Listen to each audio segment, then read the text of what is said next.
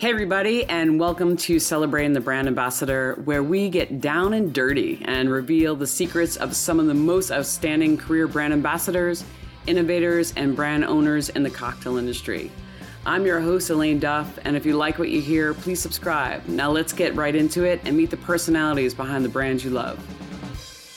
So the question I always ask everybody, so Sullivan, so good to see you. We've been chatting for a while now. so is what brand you work for and what are your responsibilities?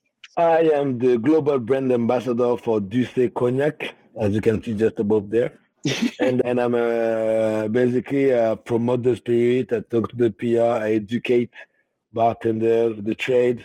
It's not only the bartenders, it's the waiters. Oh, here's Ansis. There's Ansis. Everybody's here. The house is full. All right. So I was just asking Sullivan the first question, which is what brand you work for, what your responsibilities. So Sullivan, continue your responsibilities. So you're uh, educating the trade, the bartenders, yeah, wait staff. educating anybody that needs to learn, that has to learn, that wants to learn things about cognac. So um, I'm educating them on the category and especially what specificity of D'USSÉ. And yeah, it's, like, it's mostly like an educational uh, role. After there's a really cool side side project I do with Roc Nation, but my the, the main purpose is to educate and deliver the message. That is very cool. So you don't have any sales responsibilities? Not as for now. I mean, I'm no, working with the I'm working with the commercial team on the field, but yeah, I'm more here like to support the the sale from them than uh, than me doing an actual sale. I don't speak money. Yeah, and a lot of people do not. So you speak product and that's okay. That's it. The passion of the brand ambassador is what first to convince people to bring in their product and and how to use it. So that's that's the role right? That's the dream. So ansis what what is your what brand do you work for and where are you based? So i am sullivan's based here in new york uh, originally from paris and you are based uh, in latvia so tell us about yes, your brand what your responsibility yeah, well, it's first of all, it's good to see you all, and uh, welcome to this live episode of celebrating the brand ambassador. My name is Ansis. I'm from Riga, from Latvia. Born here, grew up here, and uh, at the moment, I represent the 100% agave tequila brand Rooster Rojo. I am the ambassador nice. for the global ambassador. Yes, I'm still based here in Riga, and we are doing everything from here, trying to work the world. So far, it's just online because of all the reasons that we know. However, it's fun, new skills to acquire, and just having fun yeah, absolutely. I was going to say, there's new skills you had to grow. I think everybody had to learn. It's like we found out who was good on TV and Zoom. Sorry, and and and doing you know almost like performances every every single week. Being able to connect with people over a computer is not an easy talent to do. So yeah, and we all learned we you know things I didn't know like Instagram Live and and how to do Zoom, how to do Streamyard, how to edit videos all the things I never did before. It's like these are some new skill sets I think that everybody needs to acquire. it is interesting. it's, actually, uh, it's funny that you mentioned that new skills and everything. So we are. Uh, sometimes we do live live cocktail masterclasses or cocktail shows, also via Zoom or Teams call. And to make it more interesting, we would kind of uh, get together with some people from different uh, crafts. Like let's say uh, there was one example, stand-up comedian, that him and I we would do uh, the the cocktail show. She, so he would do some oh, jokes. I would still do cocktails. So everyone who was at that end of the of the of the um, of the live session, uh, they would have uh, the specific link to join in. But also we sent out like a cocktail kit, uh, obviously with the with Rooster Rojo some tequila uh, tequila cocktails in it, like uh, DIY cocktails. So they had to do it at themselves at the end, but no from the bartending world. And that comedian oh, wow. guy would and that comedian guy would do some jokes and then he says, and I think that during these COVID uh, times for brand ambassadors, it's the same thing. When you do the tasting, like virtual tasting, yes, you have audience at that end of the channel. And the same is for the comedian guy. So he does a joke, but he can't actually get the response.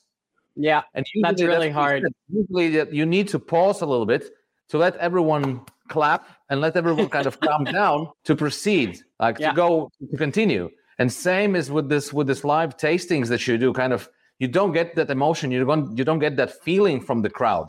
Mm-hmm. And sometimes in the crowd, when you do the when you when you are conducting the show, you you observe people and you see these emotions. You see these like reactions in their faces, and they mm-hmm. tell you something. And then there's like one particular guy that you want to approach with your next step. You approach specifically him because you saw his reaction in his face. And you know what I mean? Yeah, oh, so, yeah. No, and it's hard when you're doing it via Zoom. Sometimes you don't see anything and people don't respond. And and sometimes people like we teach classes here. I'm here at the, the Liquor Lab studio and sometimes people don't even have the ingredients or the specific they're like no i'm just watching you're like okay so i'm drinking by myself i guess yeah. sullivan did you have any problem like when you're doing like you spent most of your career so far in covid time so you know connecting with people so is there anything you guys were doing yeah, we've been doing like a lot of. I did like a lot of trainings. I did train some bartenders back in Africa and Ghana. I did train some like trade, even like direct consumer. We did some Insta live with like Fajo, with Clarken, DJ Night Wonder. I mean, we did like some really nice interactive experience. Like for example, like we did like a virtual remixer. Remixer is something that we used to do on the field, that we bring Grammy Award uh, DJ, and we basically like draw a parallel between like the art of mixing drink and the art of mixing music. So we did some of this online, like from like September to, uh, to January. We were doing like once a month.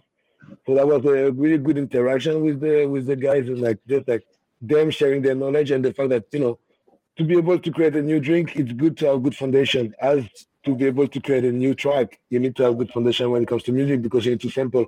So basically, we were doing those things it's hard to interact and engage with people that are watching the live because like you know like on instagram it's a one-to-one mm-hmm. um but uh, but yeah i mean like you have to, when you have like the the, conversation you need to pause to make sure people get the, the things together because you're about to so you go fast okay you put this and that and this yeah and that. exactly but i've been like doing those kind of training to uh, to consumers like okay they're not like as fast so we need to take the time to pause even though you don't have like a feedback you need to, to learn how to to make this moment of pause for them to, to get the things done.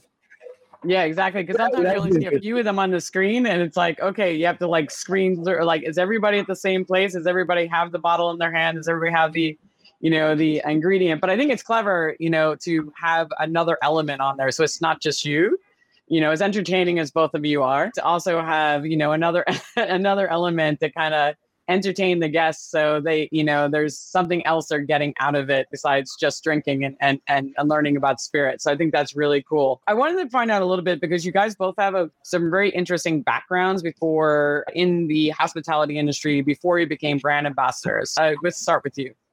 Okay. What so give me a little bit of your like hospitality background because it's very interesting and I know coming from Latvia there was definitely some challenges of like you know what you had access to and so you know you definitely had to do a couple of different things to get to where you are today.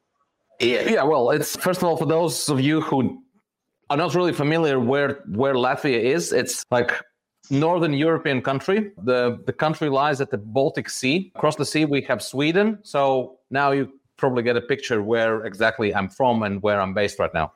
So it's a tiny country at the baltic sea. It's like about 2 point something million people in the entire country so it's less wow. than in Manhattan overall. wow. That's so tiny. Yeah. So it's a beautiful country. It's like a proper four seasons country as well. This year we had like a very, very good winter, like proper winter time. But back to business. Yes, my background, uh, it all started in 1994 when I was still in my high school. And uh, I had a. Don't had go a back that far. Pardon? I'm just busting your chops. I'm like, don't go back that far right so but still that, that's that's where that's where i come from. And uh, yeah well it's it was it was summer of 1994 when i had a job offer doing uh, dishes like basically to be a kp in one one particular restaurant here in riga just to make some extra cash in between school and summer break. And so I, I said yes why not? And i was in the kitchen just doing all the all the dirty work that you can imagine like a kp uh, pretty much and working like scheduled the rotation like four days on four days off or something like that. But then i had to go back to school uh, to my last grade and i had a phone call from the same company from the same guys saying that hey we need a bar back we are so busy that we need a bar back so technically i'm the first official bar back in the country because back then no one actually knew what what, what that was.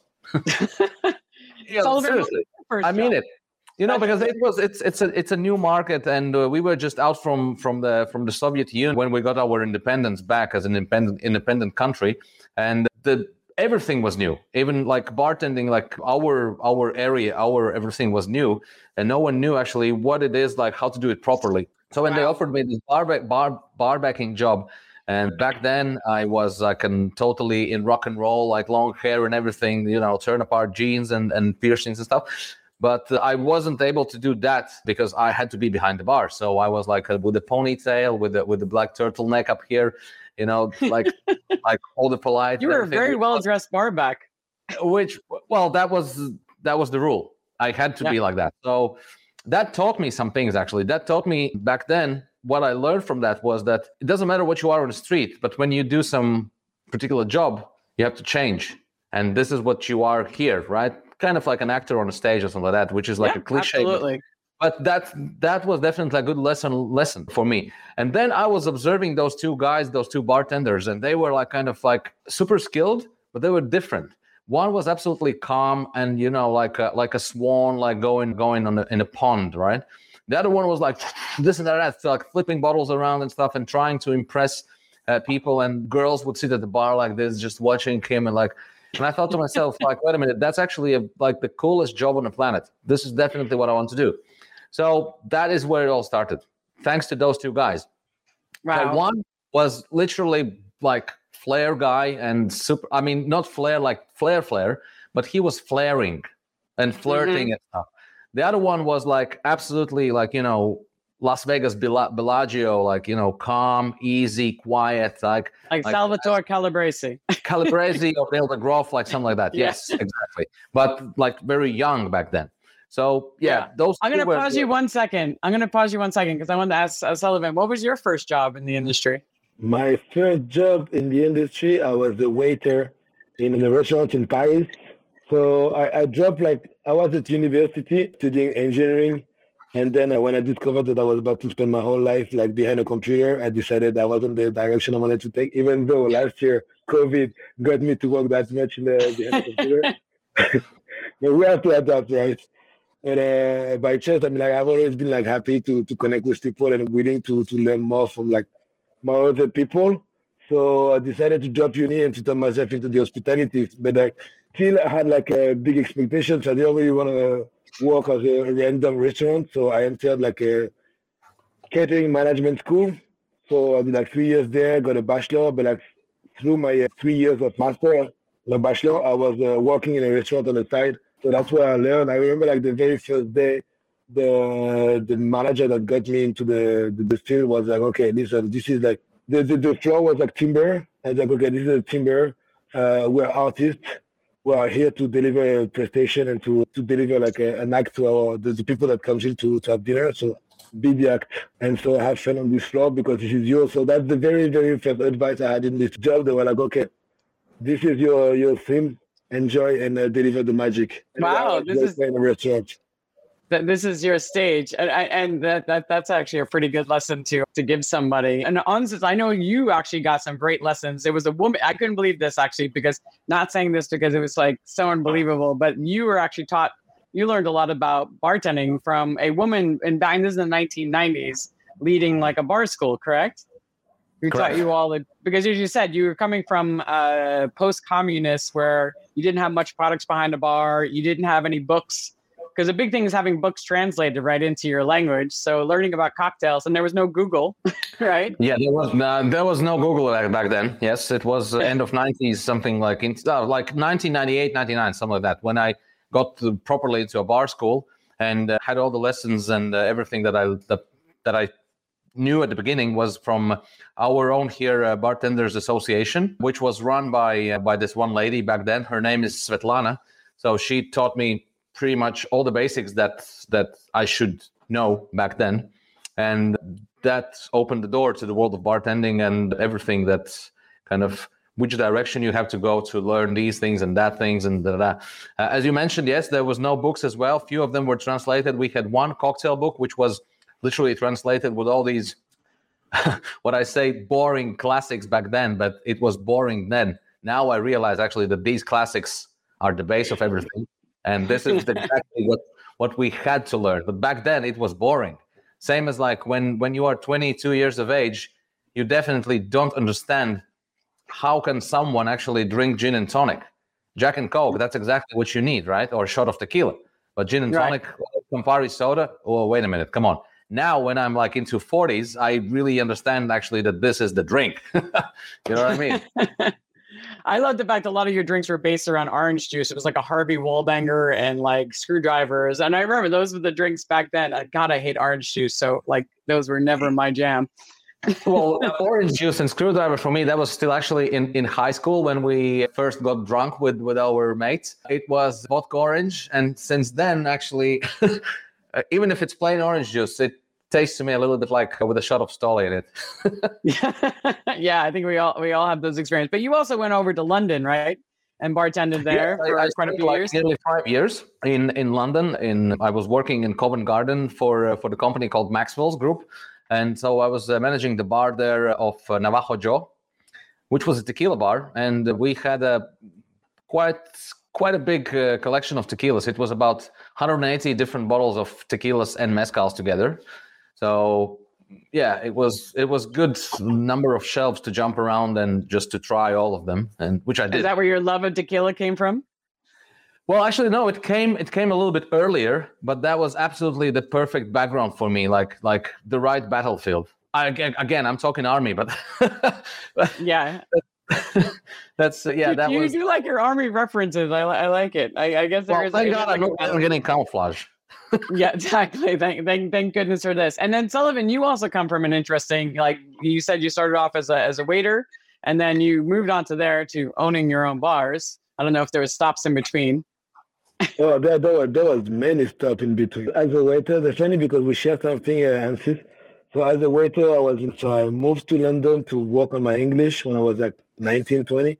And uh, I became like head waiter of a fine dining restaurant in the city. And this bar had a really great cocktail program. So that was the first time that I really like kind of like witnessed cocktails. But the thing is like I witnessed it like from like a high standard point of view already. But they were like just like doing like Simon Difford cocktail. So back in those days, like you know, like when those Difford book were coming out, they were like amazing cocktails. And that was like back 2010. So there's a couple of years after you were Quite a few later.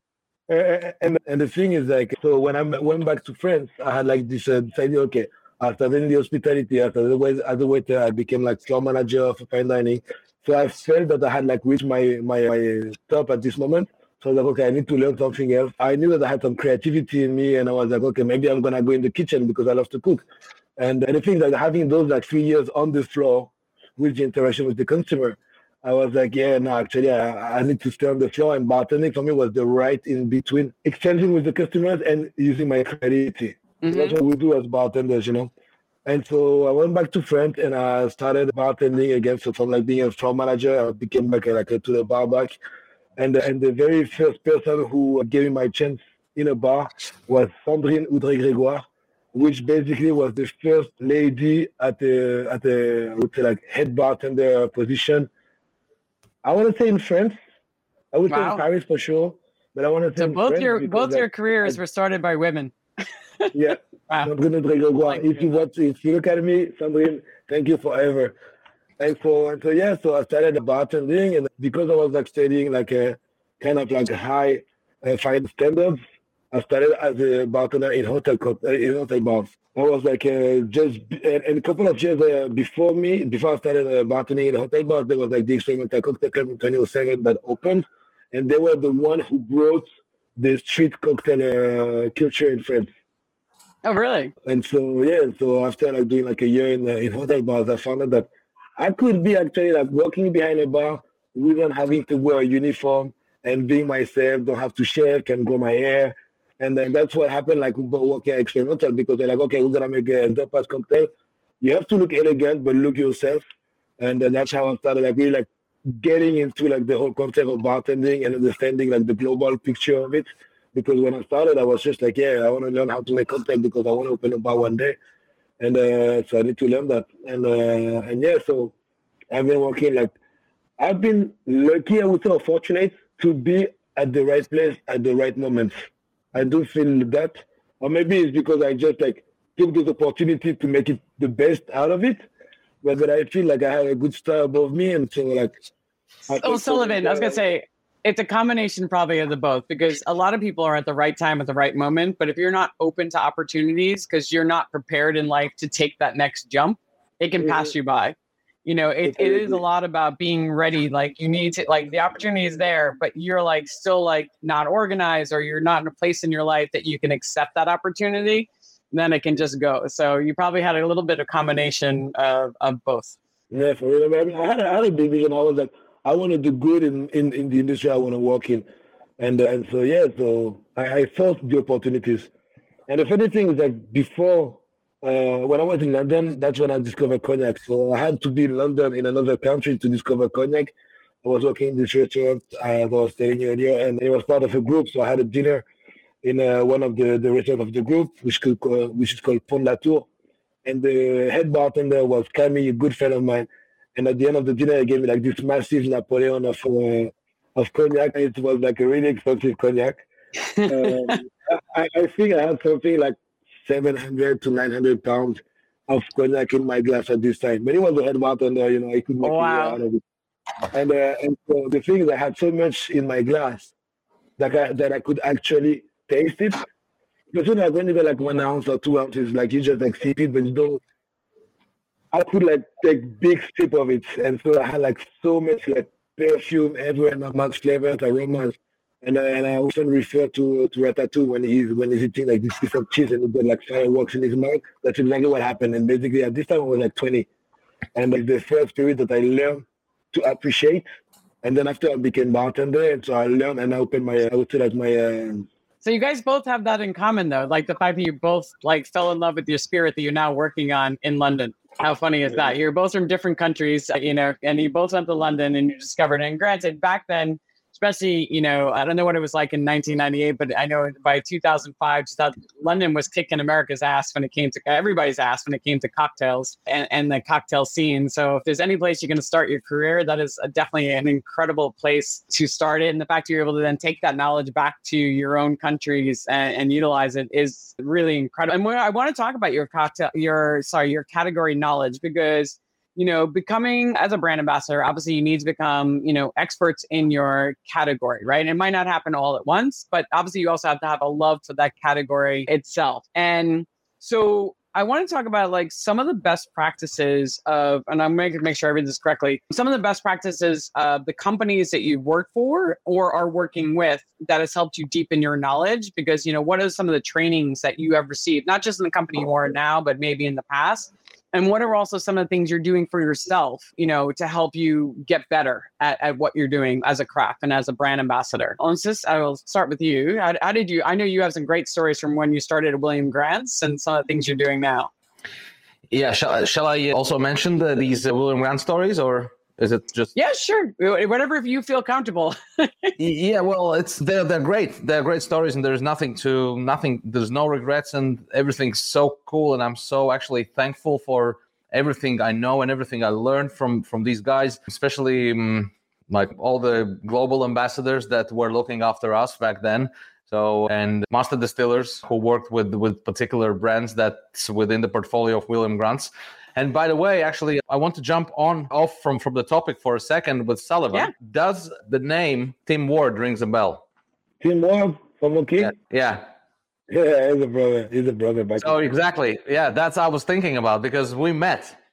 You and I, we met. Are you and I? In Syndicate in oh, Paris. Oh, wow. yes, wow. I, I, was actually okay. I was looking at this face and I was like, kind of, God, I I definitely have seen this person. Uh, we were out with with the team Monkey, and I'd say maybe five six years ago with all the ambassadors. Dean Callan was the global ambassador back then. Yeah. And from Canada, Tim Ward from France, myself from here, Grant Neath from UK. So and we actually, like when, when we were doing like the, the boot camp. Exactly. Yeah, and like 50 kilometers out, away from outside Paris, and then from there we came to Paris for a few days, and we went to see you in your in your bar. Is that correct? Yeah. Yeah, that's but that's uh, like you, you describe it, so I guess it's true. what what is what is small? You can't tell me like you've been to Syndicat and all of this, like you know, this being true. Yeah, definitely. Okay, I get it. yes, wow. yes, and you, you, and you, you, you were running your ass off like so crazy and busy behind the bar back then. I remember that. They were like that, really that, busy back then. This this yeah. is the world of being a brand ambassador. That's why it's such an incredible job, right? You travel around the world, you get to meet some some amazing people. What yeah. what a great memory! That's amazing. Yeah, I was I was I was looking at this face and was like, kind of, there's definitely I have so, and I then well, I was I was he's, he's hard to forget. and yes, that's exactly what it is. So sorry, sorry.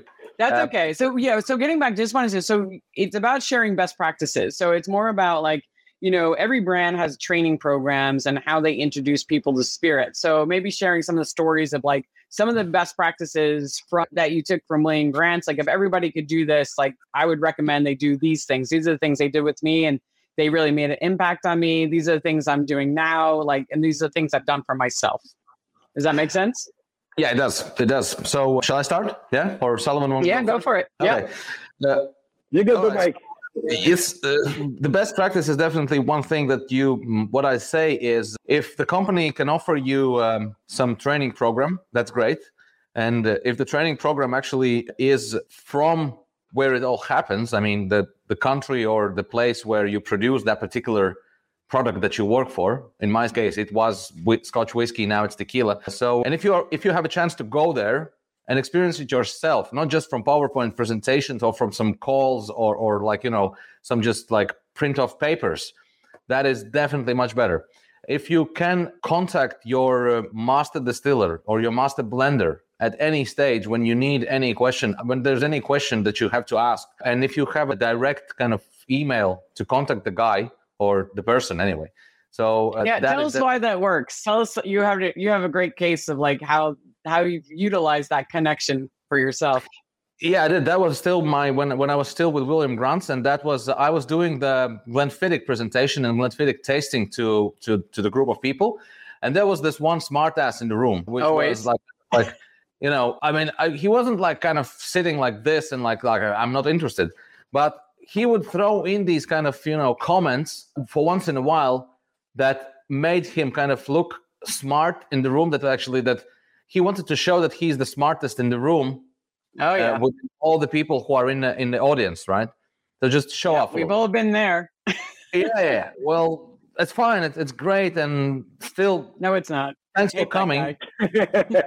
yeah, then and then what I would say to him is like, "Thanks for coming," or whatever, or whatever your reaction was, you know. And then he asked me one question, which was a tricky question and not really related to that particular of course topic. Not. Mm-hmm. Yeah, but still within within whiskey category, but not really related to what actually I was going through back then.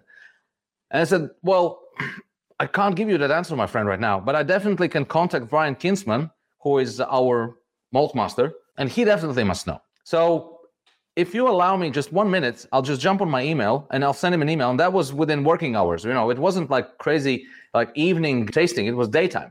So there's and even there's two two hours time difference in between Riga and Scotland. So they're two hours behind. So now in Riga it's 11 p.m. In Scotland it's nine. So it was actually benefit for me. That would kind of mean that Brian is still on duty. so yep. I sent him an email just saying like the I'm like emergency blah blah blah blah blah. And while I was still doing my my masterclass, the email came, came back from him saying, "Here's an answer." And actually, he he he sent me like an attachment as well as a document. Here it is, and you can everything's explained here. So I just connected that thing to the screen and I showed it to everyone. Like you wanted to to know, here you go, bam. And he was like, "Sorry, that's that's amazing." Within an hour, you actually get an answer. So if there is anything that you can get something like that, that is definitely a must-have thing. That would be a best practice, and use it as much as you can. That would be my yeah. my. I, I think that is. I think that's fantastic, and I definitely agree that you need to go to the brand home. You need to experience it because then you can talk about the brand with passion and have your own stories. Like while I was there, and while I was in the mill, and while I was doing this, and I saw this, and I met Betsy, and she she does you know she whatever it is, and it, it gives you a, a, more authenticity when you're able to tell a story. Being able to connect with the distiller like on an instant. I've heard Dave Mitton talk about this from Lot 40, and he had the same thing, a wise ass in the audience asking him questions, and he was like, I don't know that. Let me let me just, you know, check and you know, getting text back and forth and was able to answer the question. So Sullivan, do you have a and I want to talk about your experience in tequila as well. I just want to get from Sullivan for you, like where have you been to the brand home yet? Yeah, I've been to the brand home like many times already. I mean, like within the two years, I, I would say I'm over probably like six, seven times. But I would say like the, the thing is like for me was like kind of easier to jump into the, the role of a brand ambassador for cognac because so for the one who don't know, so I opened a bar called uh, Le Syndicat in Paris, which is the very first cocktail bar using only French alcohol. And this relates to the very first time I was in London and I enjoyed cognac. So from this moment, I thought I fell in love with cognac. I just made sure that through my bartender career to always have a cognac cocktail on the menu because I, I found that it was like a lack in many bars back in then. Now we can see like more often a cocktail, uh, cognac cocktail out of the sidecar that is a not time classic. But so I always made sure to have like a cognac cocktail and then I opened a Syndicat. And so because I opened a Syndicat using only French alcohol, I was like, okay, I'm coming with a strong concept. I need to know what I'm talking about. So the cool thing about using like local ingredients is that I could easily take my car, go with my bartenders, go with my waitress, go with my uh, partners to visit those producers. So I did personally visit like I would say at least 70% of the the, the alcohol producers that are in wow. at the syndicat. So, which is cool because you can you bring a story. So, if this brand is in my back bar, it's because of this and that and that, you know. And and so I did focus a lot in cognac, Calvados, Armagnac, and then I got like certified from the BNIC, which is the, the office that rules the whole cognac category, mm-hmm. uh, as a as a cognac educator. But this was nice. when I was like uh, bar owner, so I, I had to dig deep into cognac because I wanted to deliver the, the message to uh, to my consumer because like the whole mission of Syndicat is to change the mentalities and the perception of people like when it comes to cognac to all the other French spirits that are like known forever but are not used at all. And so before joining D'USSÉ, I was already like well versed on, on cognac. So mm-hmm. I, I, had like for me it was more important actually to to be to the brand home, to speak with Michel Casavecchia, the cellar master, and to know all the intrinsic of D'USSÉ because I knew already right. about cognac. So if I had to learn the whole thing no, that's great. and then D'USSÉ, that would have been like a lot to digest. Today I feel good in my shoes because I have like this cognac knowledge and then the D'USSÉ knowledge that I can blend together. No, I think which is fantastic to have those building blocks to start from, and and you know, which is really does help you to have that base knowledge. Like I tell everybody now, at least if you can understand, you know, I, I recommend de- definitely taking the WSET because their spirits program is now is really ramped up. And if you can at least understand distilling and fermentation and like how all spirits are made, it gives you such a great starting place, even if it's not the category specific, but just understanding that. Because if you have to start from zero, and not even understanding distillation or ferment. That's a whole nother level of knowledge oh, you have to build upon, which is which is a lot. It's so so much to learn. And Ansis, you you like tequila, you start you learned about it, you started you knew about it already, as you said, but then working in tequila bar definitely kind of helped enhance your knowledge of the category and your love of it. So where did you like really dive deep into tequila? Is it when or where? I know. I, I guess how did you do? Like, how did you up your knowledge? Like, what are some of the things you've done to really understand tequila at a different level? Okay, it's uh, yeah. Well, when I was okay then uh, in uh, in London in this Bajo Joe Bar times, I met one Mexican guy who is a great friend of mine. So we're we're still connected and we still keep in touch. His name is Rodrigo. Obviously, mm-hmm. he's Mexican. And there was one day when I actually I, I just asked him, when was the last time you saw your mother? and he was like, oh, I can't remember, maybe eight or something a month ago. I said, maybe we shall go. You know, you just take me on a trip. So we just jump on a plane and we just go to Mexico. I said, that, that's a good idea. So him and myself and my wife, we just went for a trip to Mexico. Mm-hmm. And that was my first time in Mexico. And obviously we went to Tequila Town and we spent like a few days around. And that was the first time when I actually I saw a live tequila distillery, a real tequila distillery, and we we saw a few. We visited a few, kind of the same as you know within one category. There's no much of difference, but mm-hmm. some approach, you know. And this is this was when I realized that many distilleries are not producing just one type of like brand that we know as it is in Scotch whiskey. Uh, it, let's say right. if it's Glenfiddich, they just make Glenfiddich. So over there, there can be a name of distillery, but under one roof, you actually produce many brands. Same as mm-hmm. for now, the, the, company I work for right now, Fábrica de Tequilas Finos, right? It's a name of distillery, but within the distillery, we make Rooster Rojo, we make Cenote, there is ACDC, Thunderstruck Tequila, and many which are just for domestic markets. So they just remain in Mexico. So, and that was the first thing that I would learn there. And and since then, I said, that's it. That this is something I really, really would like to learn. And then I got into one competition in London, and they flew me out to Mexico again to learn it properly. As what is it like from the soil up to the clay bottles and and stuff like that.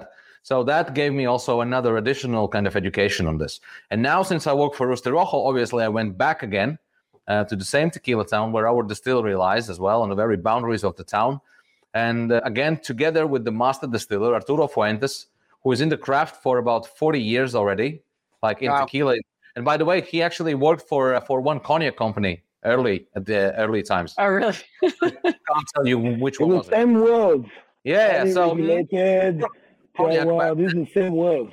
Yeah, and so he would he would give me lessons. Plus, you read some some literature about tequila, also about uh, Mexican history as well, some Mexican culture books, something like that. That not not books or articles, whatever. So that's all together because I prefer when when you go out and you talk about the brand that you represent, even if it's tequila now or that was whiskey back then. You don't talk that much about that particular thing, but you give them your audience, you give that kind of information about overall picture of what country does it come from so what mm-hmm. do people what do people eat some jokes from their like local countries or something like that you know and people like that it's not just kind of you know that you can actually find on internet or put on a powerpoint and, and on your back you know just you know facts facts facts it's i believe it's better than than you than you dress up this topic in a fancy mm-hmm. dress and offer them something that they would not even expect to hear from you at the moment. But they're like, oh yeah, that's cool mm-hmm. actually. I did not know that. I did not realize that. And then probably they would go online and they would try to to search up for something, and that name will pop up again, and they will remember you as the guy who delivered that kind of messages and that information. So that's the way I prefer to work. And um, yeah, no, I think that, that that is a fantastic way to work because I was talking to Daniel Jones, who, if you ever met him, he's the Angostura brand global brand ambassador. He's he truly he's amazing, and also Ian Burrell is also another. He's amazing. They, they they're storytellers. They tell incredible stories, and they they just. Uh, you know, as Ian said to me, he said, Elayne, I, I don't believe in just like being nerdy and like rum facts and talking about distillation and, you know, temperatures and yeast. He's like, I just tell stories. I get them so wrapped up in like the category and why they should love rum and then whatever rums I'm representing that you know they're just so in, intrigued that they just want to love whatever I'm loving because I seem so into it like you know and I think that's a big thing and and a lot of brand ambassadors it's a good lesson because they get so nervous that they have to know so many facts because they're like new they might be new and they learn that they most time you don't have to give half the facts you just have to give a few and it's more about your passion and how you feel about, yeah. about it that will come across more and another um, additional thing that I'd like to add here is it's if you can put it like in a con- comparison. If you are there, if you push towards about this, then there would definitely be a reaction that now kind of you know no if if you're trying to push. But if you kind of offer on a very kind of friendly basis and very innocent kind of just here I am, just take it if you want, but I'm not pushing. Right. And I can give you an example. If there is a person who doesn't like any type of particular music, whatever it is, and if you try to make him to listen to this particular music every single day, he would definitely like put a wall and he would never yeah. talk to you because he's he has he he's had enough, right? Like, no, listen to this song. No, listen to this song. Listen to the song, you know. And he said, no. But if you appear in front of him like every second day wearing the same kind of Guns N' Roses t-shirt, something like that, at the end of the day, he will just force himself to kind of Oh, listen, but what is that that you're wearing? Can I can I, can I try or yeah. something like that? Well, that's a really good example. That is that's a great exactly that is a great example. Yeah. If if you push, they will go away. But if you just flash it, has to be organic. Uh, yeah, yes, exactly. It does have to be organic. I mean, for you exactly, guys, yeah. I, I, we're going to lead it. It leads into the question I had for you because you you're both working, you know, a little bit differently. Obviously, you know, working in in the Baltics and in Europe on tequila, I know is not easy because a lot of people don't drink tequila, and and it's not as popular of a category. And so you, you gotta come to the U.S. It's highly popular in here. Yeah, everybody drinks tequila here. Everybody drinks tequila. It must be frustrating here.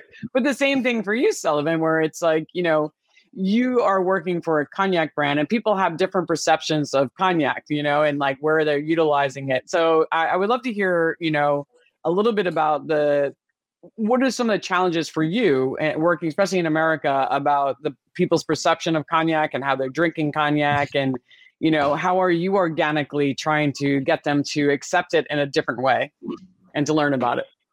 That that is funny because you know, like even though like I opened so the reason just to go back to the Syndicat because it's, it's yep. important is that when I opened Syndicat, I learned from the from the cognac uh, regions that 98% of the cognac is exported. So we don't drink our own spirits, right? And uh, why we don't do that? Because we have like this kind of like mindset that is like a an ancestral alcohol that the, our grandparents used to drink, and it's a digestive. That's the only way you drink cognac. So it's one way to drink cognac, but there's like so many different ways. So and then I moved to the US. So I opened Syndicat and just like wanted to bring back those like dusty bottles on the front line by mm-hmm. making cocktail with it because like this is how people drink today. And it's funny because like people are still surprised of like using cognac in cocktails, but like when you look into like the very first cocktails that I was creating like 1850s, they were made with brandy. At this time when they were calling brandy, they were like mostly calling for cognac. Yeah. And, uh, and the thing is that cognac has been like a main actor in the in the cocktail uh, culture, and uh, and like so I did that in in the in the in France to bring back the, those memories, and then moved to the US, and like cognac is completely different. Like a kind of like a nightclub lifestyle product. So they have their way of drinking it here with like uh, cognac and mixers. And so I do believe like one of my mission is to bring this inside the cocktail because already like performing in like nightclubs and like lifestyle uh, uh, places, but like I think like something that is interesting is just like to keep on like uh, promoting and, and supporting those accounts, but also to bring into cocktails. And the and the thing that because of my background as a bartender slash bar owner slash like pushing brandies in uh, in the cocktails, I think I have like some some good assets to to go and speak with the bar owners like mixology account. And uh, yeah, I mean there, there's many things to do with with this with cognac, and I think it's important to. What do you think is the big pushback? What do you think is it for most people to use it in a cocktail? A lack of knowledge. Okay.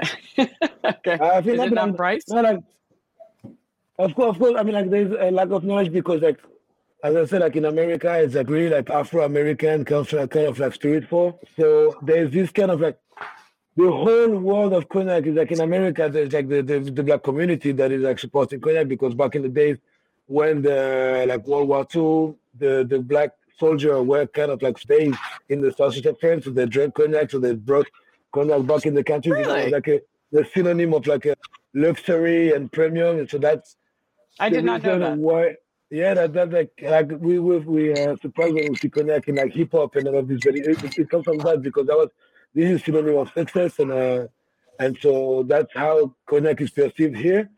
So there's like this mentality to to change. I mean, like not to change because like this is seen as a premium product, and it is a premium product. And so now the other thing is that it's always the, the most expensive spirit that you have in your well as a bartender. But the whole thing is that once you understand the whole process of how to make cognac, you understand the price point.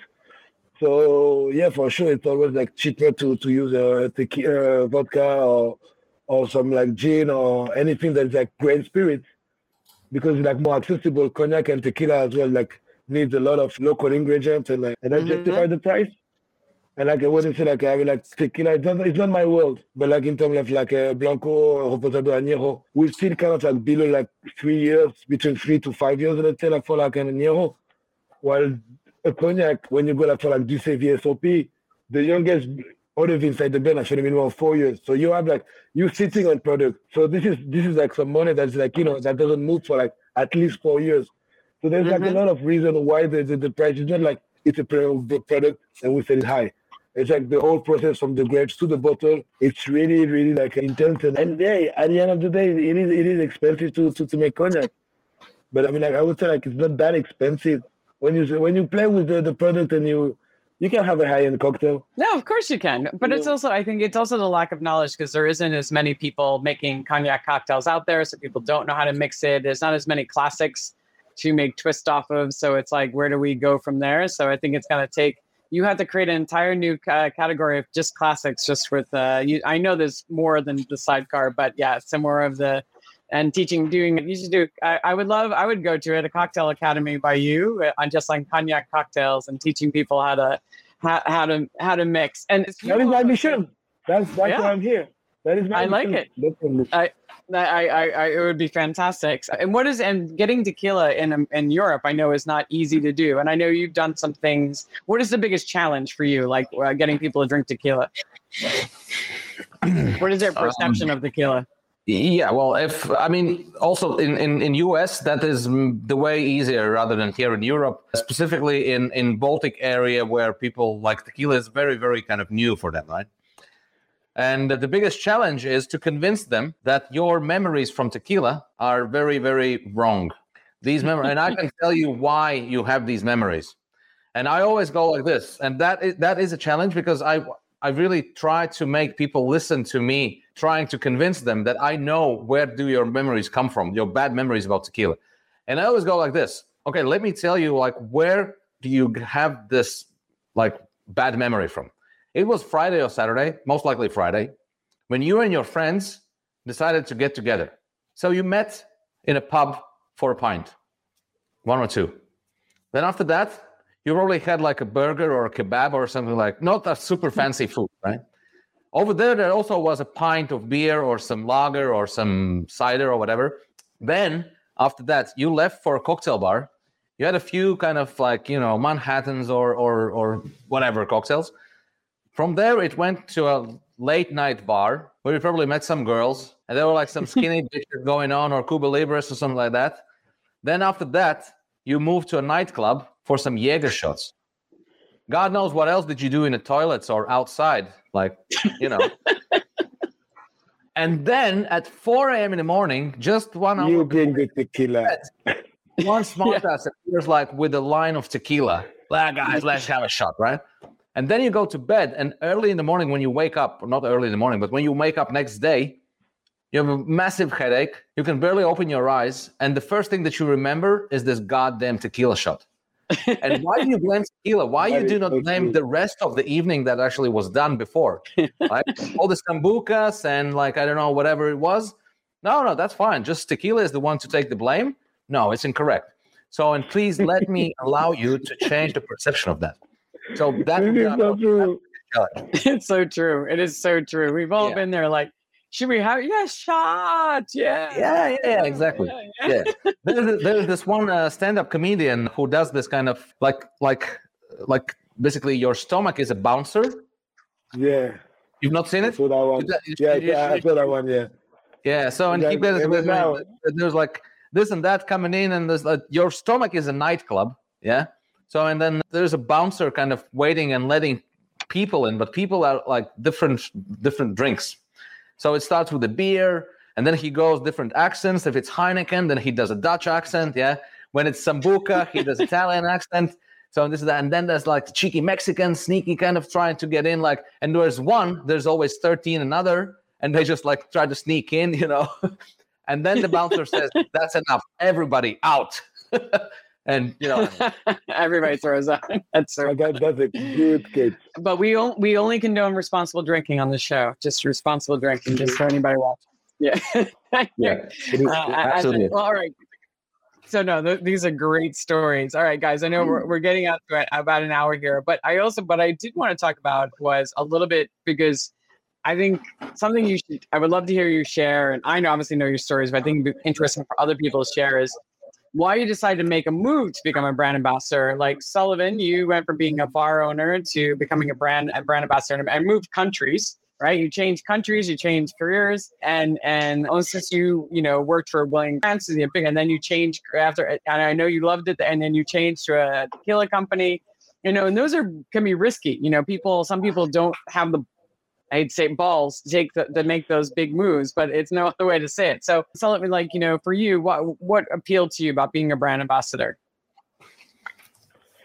Well, so you know, I put myself in a, in a when I opened Syndicat, my uh, my first purpose was to educate people on French alcohol because of my love of cognac.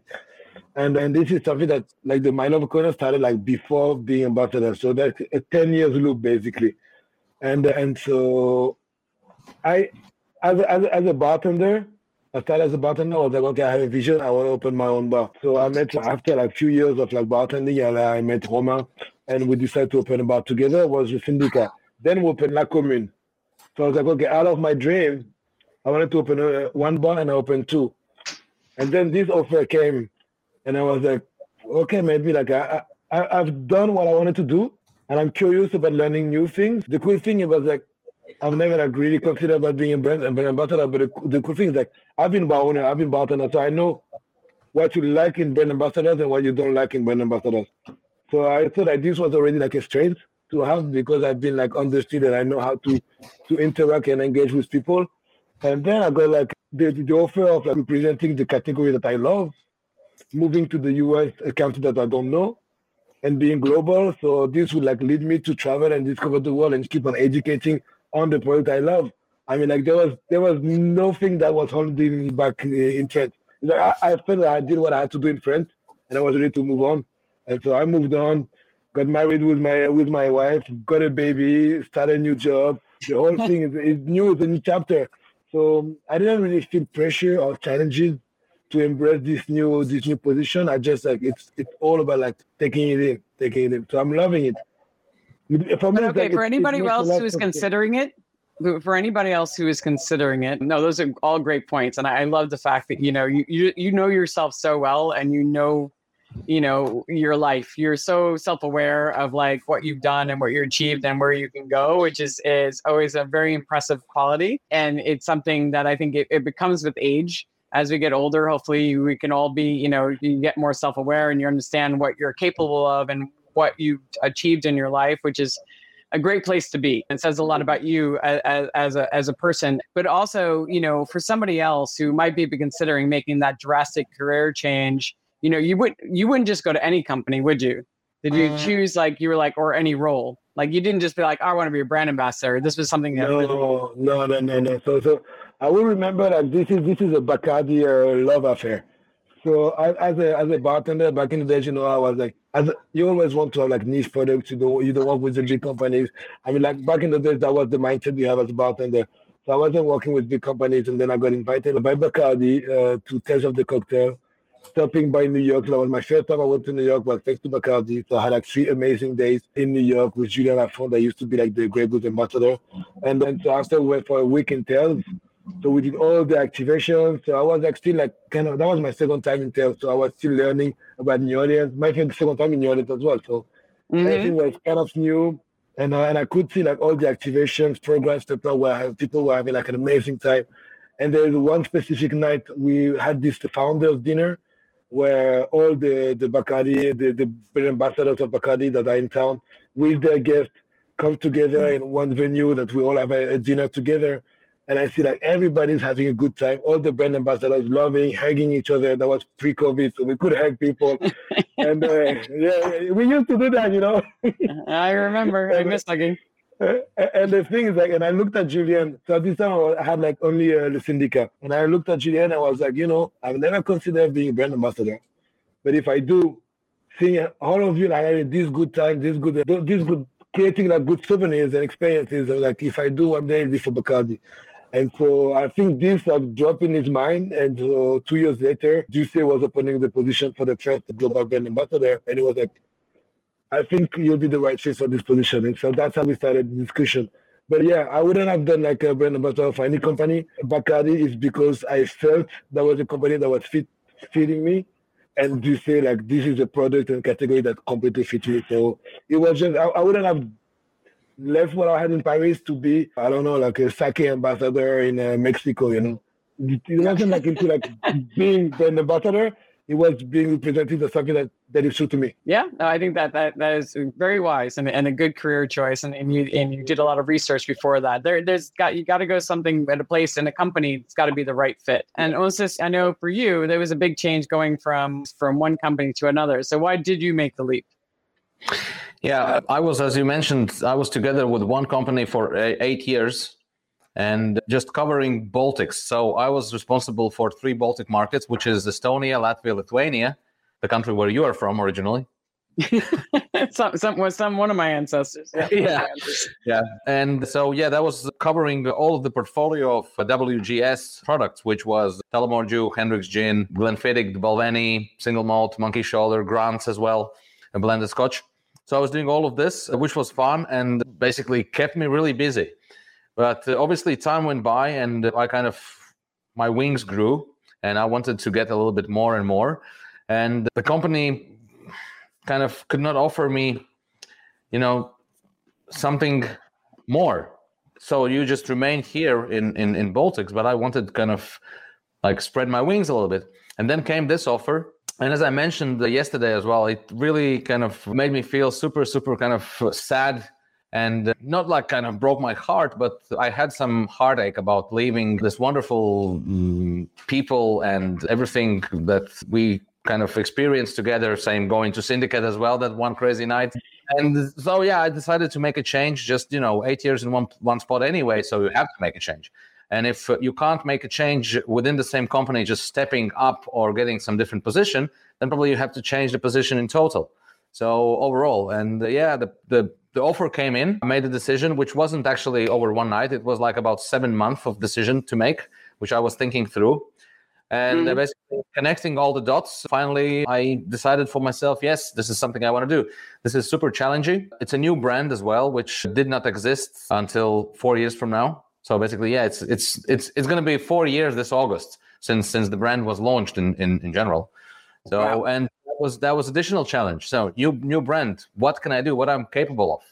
And also, if, if it's tequila, it's 100% agave tequila. It's even better and it is not super premium tequila. So it also kind of gives me an opportunity to remain myself as I kind of when I am in front of the audience, I can be myself. I don't have to be, you know, this uh, smart, which I like wearing a suit, but I really like it, but not on a daily basis when I have to do my work. So, which was fun, and it still remains within the cocktail industry, which I'm where I'm from. So I still have a chance to be behind the bar and making cocktails, making doing guest shifts. Travel obviously is one of the things that I love a lot. And travel the world, you get to meet people, you get to see people. That definitely is a benefit that I have to mention. Mm-hmm. Um, yeah, and it's a, it's no, that, a very... that all that all makes sense. And the reason and and it it being hard for you to leave, it is hard. I mean, I was with Diageo. I worked for the agency that worked with Diageo for over 15 years. So I was the, their brand ambassador and mixologist for 10. And when I had to leave and I was making the decision, I got an offer from Anheuser-Busch and I had definitely hit my career peak. And I had changed roles within the company multiple times. And I had hit a place where I just couldn't go anywhere. And I tried. I, I pitched ideas like, I want to do this, we could create this. And I just couldn't get a foothold. And so I was getting frustrated and Anheuser-Busch offered me a job and, and, I, and it was a huge job. And I was like, out of my depth. I was like, but sure, you're willing, it's a great job. But it was really hard. It was so different. I was back in corporate, I was back in the office, completely different role of working as a global manager and and you know working in beer. And I cried. Like my last day at, at Diageo was Tales. It was like Tales 2014. It's like my Sunday was like my last day. I was able to use my expense account. Oh, wow. and head off. And I started bawling at the table. I was like, he's like crying at the table because it is, it's hard. It's like you get an emotional attachment to the company and the people you're with. So, you know, there's definitely, I mean, it was the best thing I ever did because it expanded my world. It, it, it I had to learn different skill sets and, and a new position. I, I made a lot of even more more money was a bigger pay rise, and now it's like you know I I'm now working for myself now because after working for the two biggest companies, in the world, I said, well, if I can do that, I can work for anybody. So I might as well work for myself. So it gave me it gave me the the balls or the courage to uh, to do what I'm doing now, which which is I'm very grateful for. So uh, yeah, it, it might you know you, one day you might look like ah maybe that wasn't, but it's I think it's always the right move. You make a change, you're learning something new. Wherever it takes you, you're always going to take something away from it. So it's I think it's always can be a good thing to do if you hit your ceiling in a company. So guys, we're I know I've I've had you guys here for a long time because we've had our technical difficulties. So thank you again for your patience. And this has been fantastic fantastic. I, I do want to wrap up. If I can ask one more question, if you guys are good. Can I ask one more question? Right away. Okay. Well, because the one thing I wanted to ask, and I saw when we started talking about this yesterday, is what skill sets have you now had to acquire now that you've become a brand ambassador? Like, what was something you didn't have before, and now that you have had to learn how to do, and it's made you better, like overall?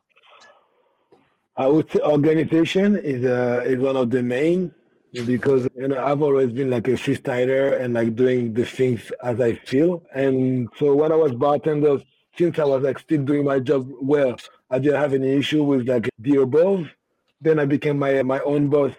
So I had like the relation with my partner that was like asking like for results and all of this. But still I was like enjoying my freestyling style, I would say. Then now working for a big company like Bacardi, we need to do reports. We need to I mean like they need to know what's happening on the field and all of this. So I have to do my weekly report on Mondays. It's still Wednesdays and I haven't done it. Because yeah, I'm learning. I'm learning how to be organized. Is there any new I mean, tricks like, you've learned to be organized? Is there anything you've learned for yourself? Feel like that you do? Forcing myself off a day of admin, but even though these days sometimes can just get cancelled. You know, it's like uh, Monday is my day of admin, but you know, I was like the whole week in Atlanta last week. Uh, I came back like Sunday Eve.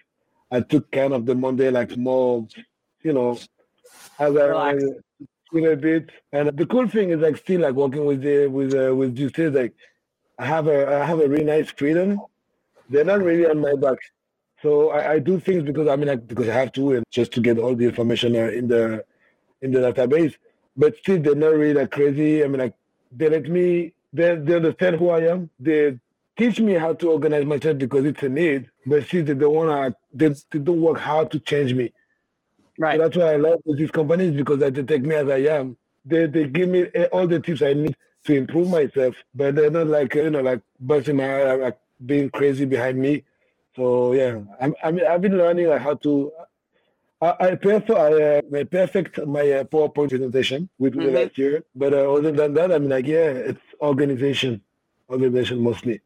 I can send you some tips on that if you if you want. I I, I do an entire organization seminar of best practices, and it's actually part of a training module that I'm doing for my brand ambassador academy. And for you, Ansis, like, is there anything you've learned, like a new skill set you had to learn that it wasn't from the bar world because you now work with corporate? Oh yeah, that was uh, many, many to be honest with you. But that that's already a long time ago. Which basically I kept learning throughout these years I was filling in this bag with all the additional new knowledge and everything I I learned within last eight years with the with the whiskey company now gives me definitely advantage doing my work with tequila. But one thing that I really would like to acquire is I want to learn Spanish. Ah, yeah, that's probably that's a good one because Spanish is a big language anyway. It's it's huge. So I speak a little bit French though, which makes it easier for me because French and Spanish they are kind of similar there's some, some similarities. So, but that would be the, the next thing that I'd probably be happy to to learn. Yeah, that makes sense, especially being a tequila uh, ambassador. Are, are, you currently learning? Pardon? Are you really learning actually? Like right now, are you learning Spanish or not yet. you want to learn? Not yet. I didn't. I didn't get that far yet. But that's that's that's one thing that I would like to mm, to achieve. And yeah. and now with online, I'm sure you can get some great online Spanish courses or a tutor. yeah, yeah, of course, of course. I mean, there's many, plenty of options. I just have to pick yeah. one.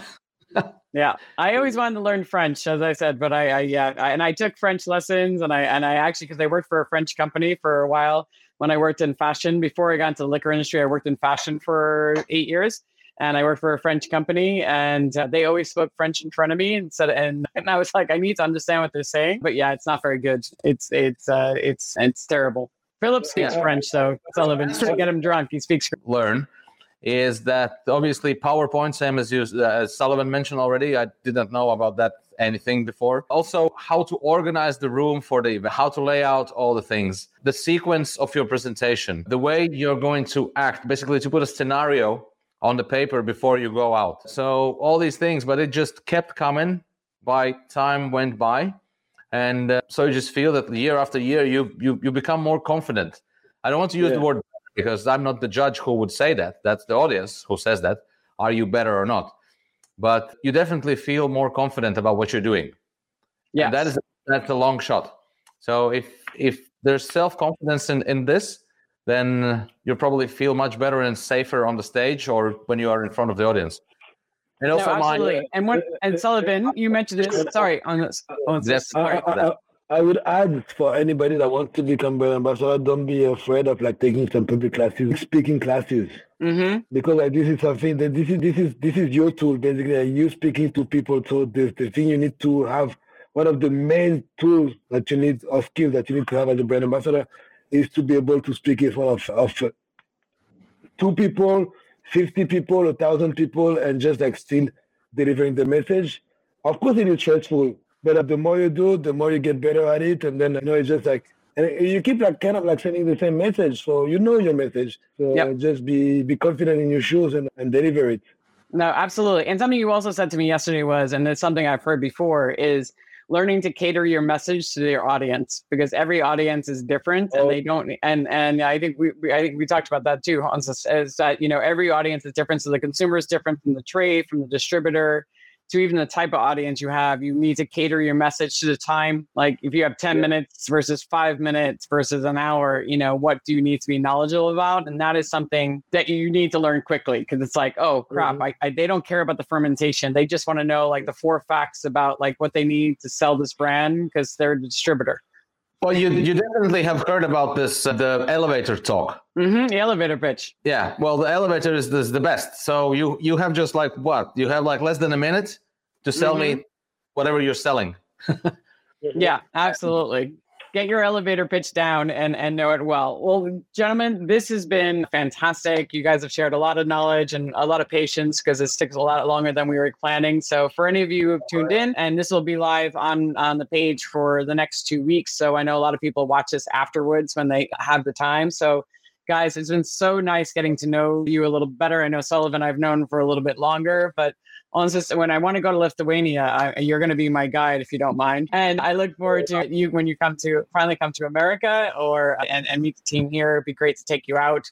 And Sullivan, one of these days, I look forward to meeting your beautiful daughter and your wife because I think I've only met her once. So that, yeah, that would be great. We're going to fix that. And uh, we're neighbors. What? You're in the neighborhood. Neighbors. Yeah, we are really are. We are neighbors. You're gonna have to come over. So, but gentlemen, thank you so much, and have a great rest of the day and evening. And I look forward to seeing you both soon in person. Cheers. Thank, thank you, you for having us. Cheers to everybody. Thank you. Bye. Everybody. Thank you, everybody. Bye. Lovely to re-meet you, Ansis. It's been a pleasure.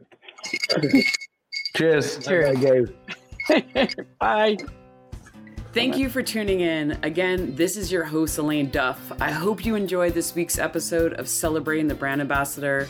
If you did, please do me a solid. Hit subscribe wherever you listen to podcasts, leave an excellent review, and share on your social media. Also, follow me at Duff on the Rocks to tune in to the live version of these shows every other week on Facebook and say hi or get a question answered by one of our guests. Lastly, if you want to learn more about my online Brand Ambassador Academy or to sign up for one on one coaching, head to my website, duffontherocks.com or beverageba.com. Until next time, this girl is out, and an ice cold martini is calling my name. Cheers, everyone.